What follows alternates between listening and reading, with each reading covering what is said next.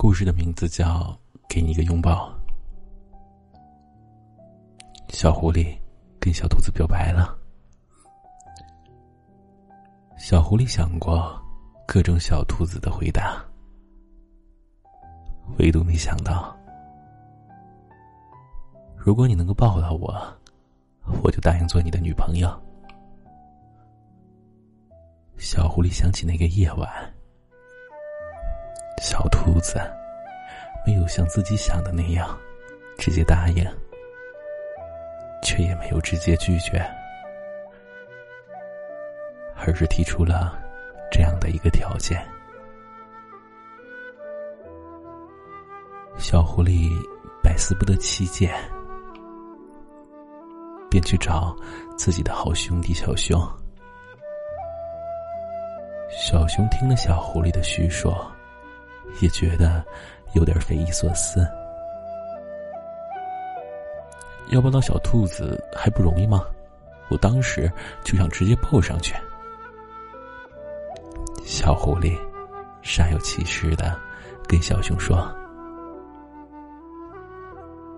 那你当时为什么不抱呢？”小熊知道，小狐狸。是装出来的勇敢，就连那个表白，都是在怂恿下，小狐狸才半推半就的说出口：“我，我，我那不是为了更严谨一点吗？”得了吧，你就是不敢。小狐狸还想装一下，被小熊一个白眼儿直接拆穿。那我该怎么办嘛？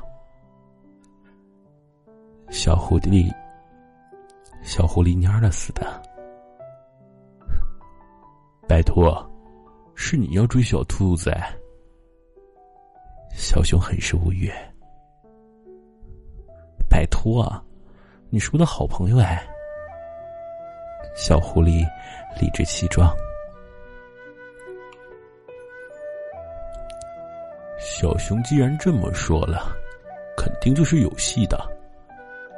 就看你自己的胆子能不能大那么一点点了。小熊摆摆手，对我有意思的，小兔子对我有意思的。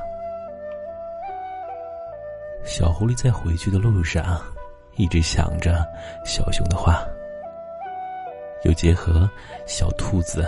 那天晚上，红红的脸蛋儿，瞬间觉得希望又有了。那我该怎么抱住小兔子呢？小狐狸哭闹了起来。手应该放在脖子，还是腰呢？放在腰上会不会太轻浮？放脖子上吧。要不上网搜一下吧。这边小狐狸在纠结着各种拥抱的小步骤，那边小熊却在跟小兔子汇报情况。你说，小熊到底有没有这个勇气呢？小熊问小兔子：“他会有的，我相信小狐狸。他都鼓起勇气跟我表白了。”小兔子说：“那还不是我怂恿的。”小熊心里道，嘴上却说：“嗯，那我们就等着吧。”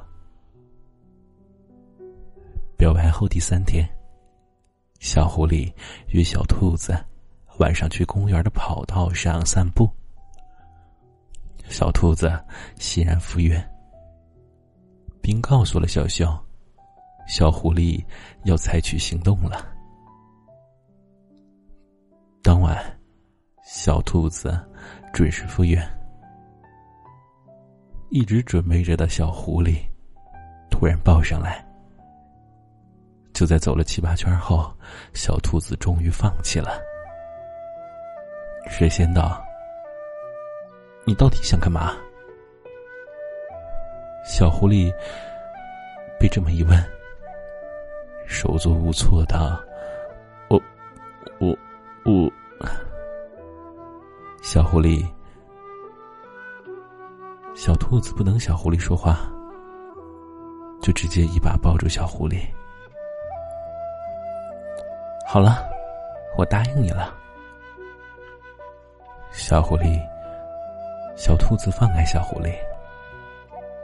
小狐狸一紧张，按照自己学到的，在小兔子放开后，又抱住了小狐狸。